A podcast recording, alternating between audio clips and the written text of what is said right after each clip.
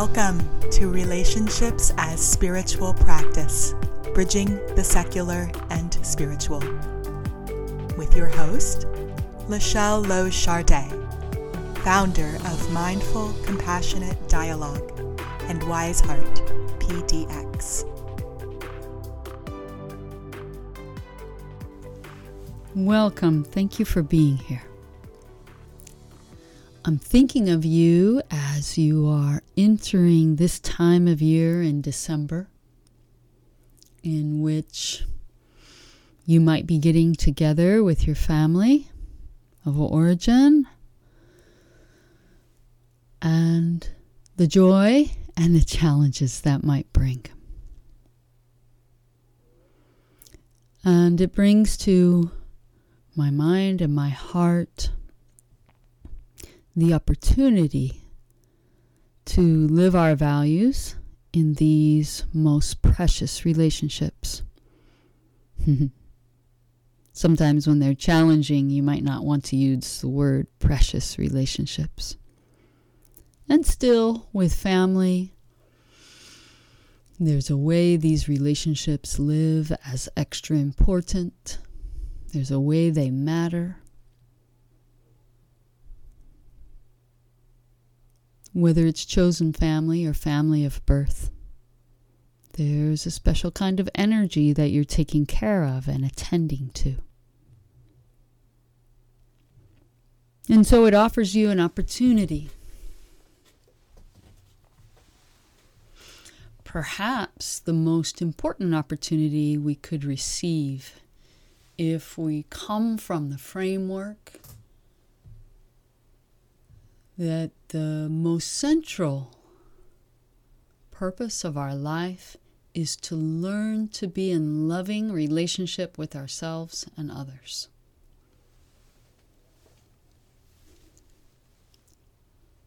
From this grounded place, then we see this time of year as an opportunity to really fulfill that aspiration or to have at least more practice opportunities to fulfill it.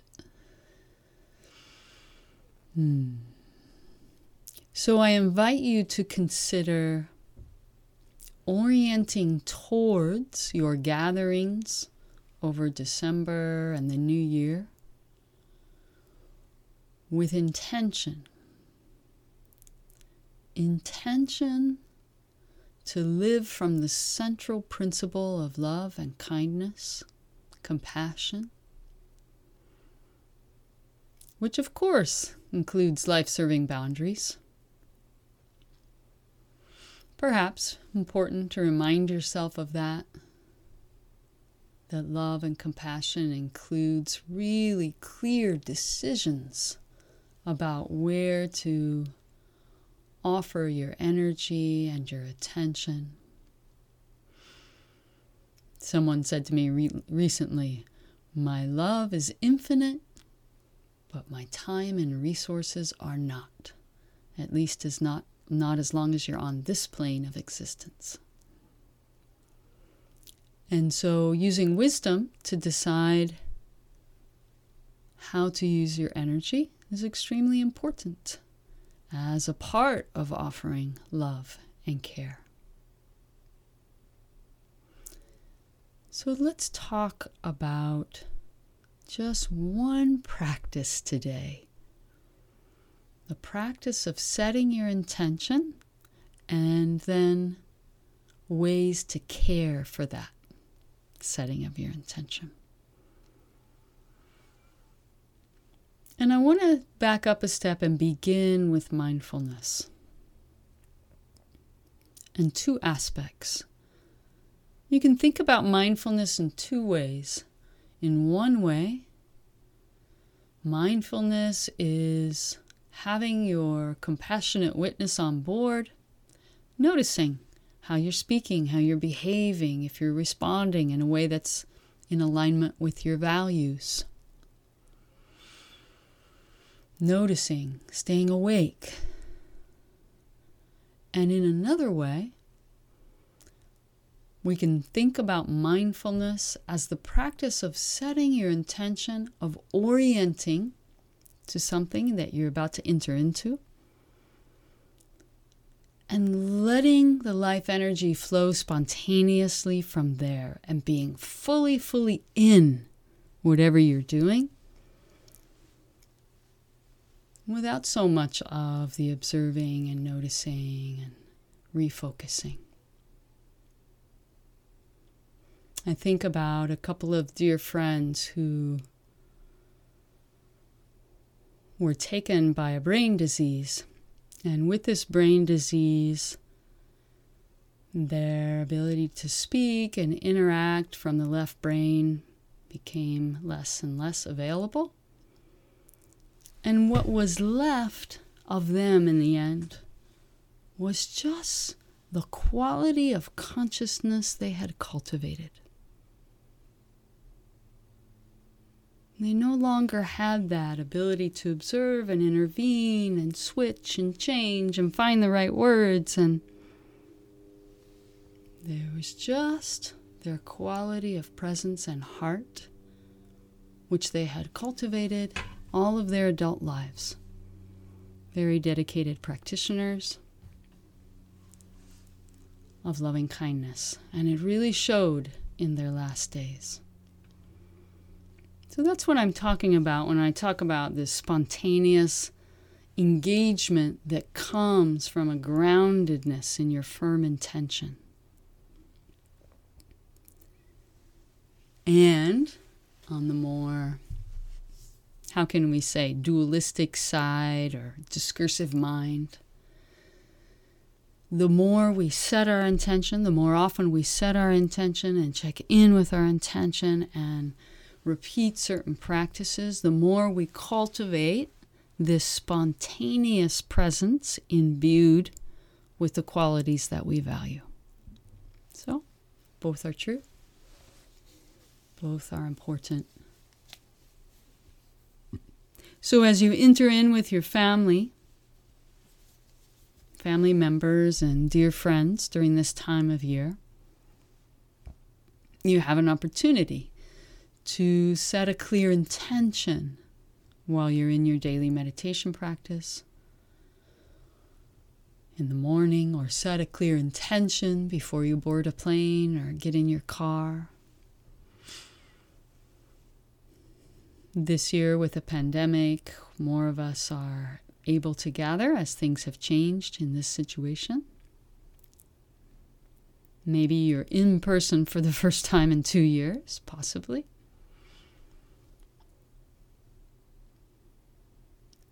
So, even more important to be clear about how you want to live your intention in these gatherings. So, a couple things to perhaps consider in that. One is to name for yourself predictable situations in which you might be triggered and ask yourself what's your intention when you face a particular predictable challenge? Make a plan for yourself. Perhaps an intention to stay grounded is part of the plan. And then at the next level, it might be, and when this happens, I will breathe deeply in and exhale longer than I inhaled turn my attention inward and ask myself Do I want to try to stay in it right now? Or would I like to take a bathroom break or take the dog for a walk or get a glass of water? Find a way to take a time out. Simple things like that that you probably already know to do. It's more about remembering these things often, right? And the other is to also set your intention for those times when there's an opportunity to connect with joy and love. And to ask yourself to stay more present for that, to fully absorb it. Maybe it's as simple as just even for one more breath, I'll maintain that eye contact after a hug with someone I care for. Or maybe as I celebrate my nieces and nephews and we're playing together, I'll just look for a perfect moment to celebrate them explicitly, to say something I really enjoy about them. I love the way you laugh. I've always enjoyed your laugh. I see that energy with which you play. And I just enjoy it so much. I love playing with you. Whatever it might be.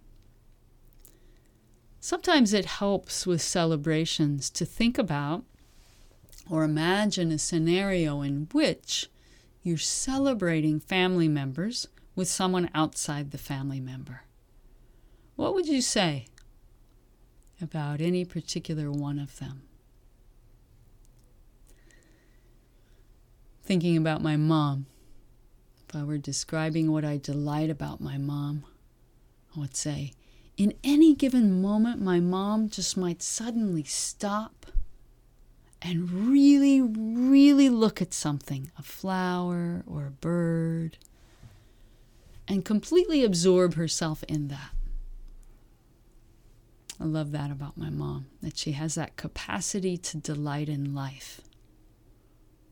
What would you say about the people you're going to gather with? What do you celebrate in them?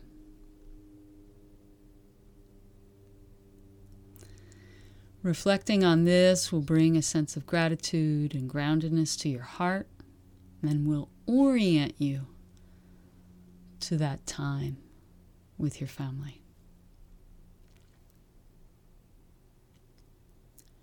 And if you're entering in to this warm and cozy space with family or close friends, I invite you to consider one more thing. If that is a bath of nourishment, emotional nourishment for you, I invite you to consider setting an intention around how you will radiate that as you go out into the world, how you will allow those ripples of love from your gathering to affect the store clerk, the bus driver, the neighbor, the person you pass on the street, the homeless you encounter in your city. What are the specific ways you could look for to help that love ripple out and out and out? A simple smile, a simple wish in your heart for someone's well being as you go out to get the mail and you see someone, stranger driving by, whatever it might be. Pausing a moment to make eye contact and thanking someone in a simple daily exchange.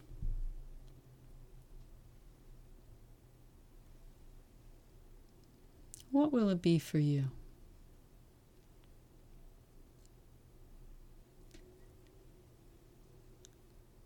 Three intentions for this time of gathering.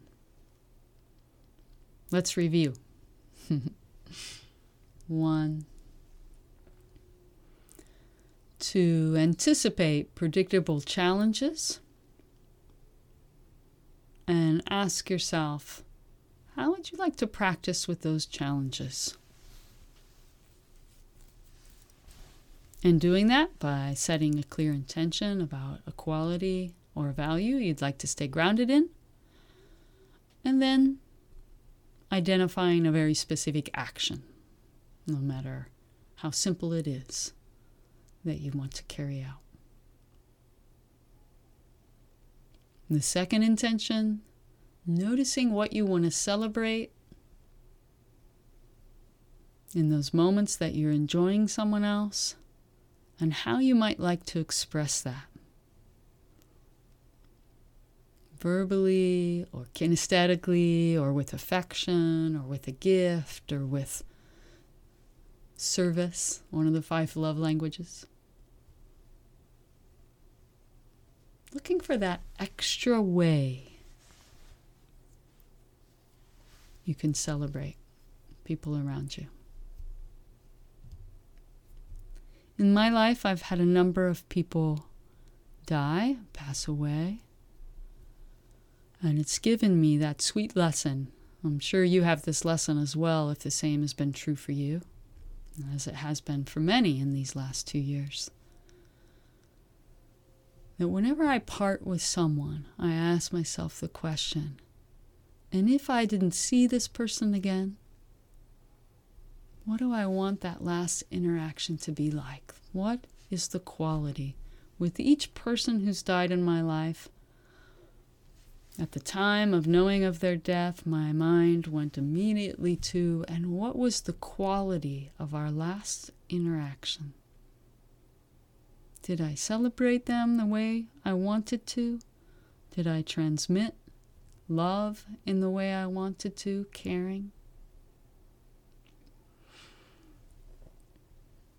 So perhaps this gathering can be an opportunity to practice celebration and finding new ways to express that.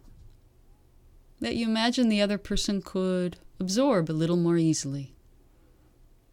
It's not always easy for people to absorb celebration, it can trigger their own self critic or trigger a sequence of thoughts about how they haven't been enough or they failed. So it's really an art, a nuanced sort of giving from the heart. Hopefully, fun for you to consider what creative ways you might find to transmit this sense of celebration of someone. And the last piece was setting your intention to extend the benefit you receive in your family gatherings, your gatherings of friends and community, outward as far as it can go. Looking for opportunities to extend that love and care everywhere you go. It doesn't mean you have to be in a good mood all the time, right? Even when you're in a grumpy mood, in a given moment, you can look up and say thank you to someone, or smile, or wish them a good day. It's these little things that really matter. Important gifts that you can give are these little moments of care when you're willing to transcend your grumpiness or your tiredness or your stomach ache or your headache or whatever it is. And remember what's most important just to express a little care. As often as you can.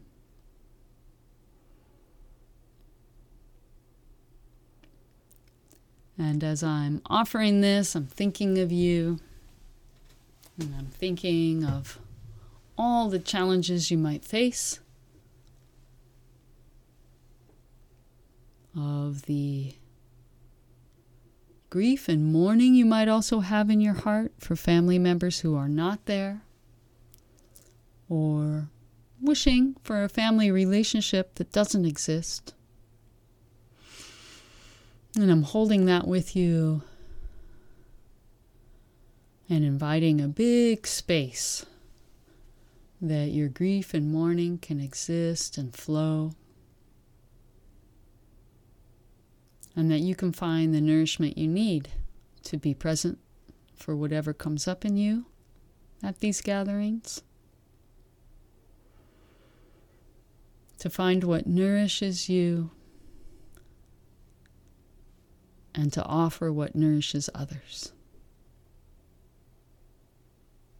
May you be well. May you be safe. May you live with love in your heart. Thank you so much for listening. I appreciate your dedication and care to growing and learning together. Until next time, radiating love from my heart to yours.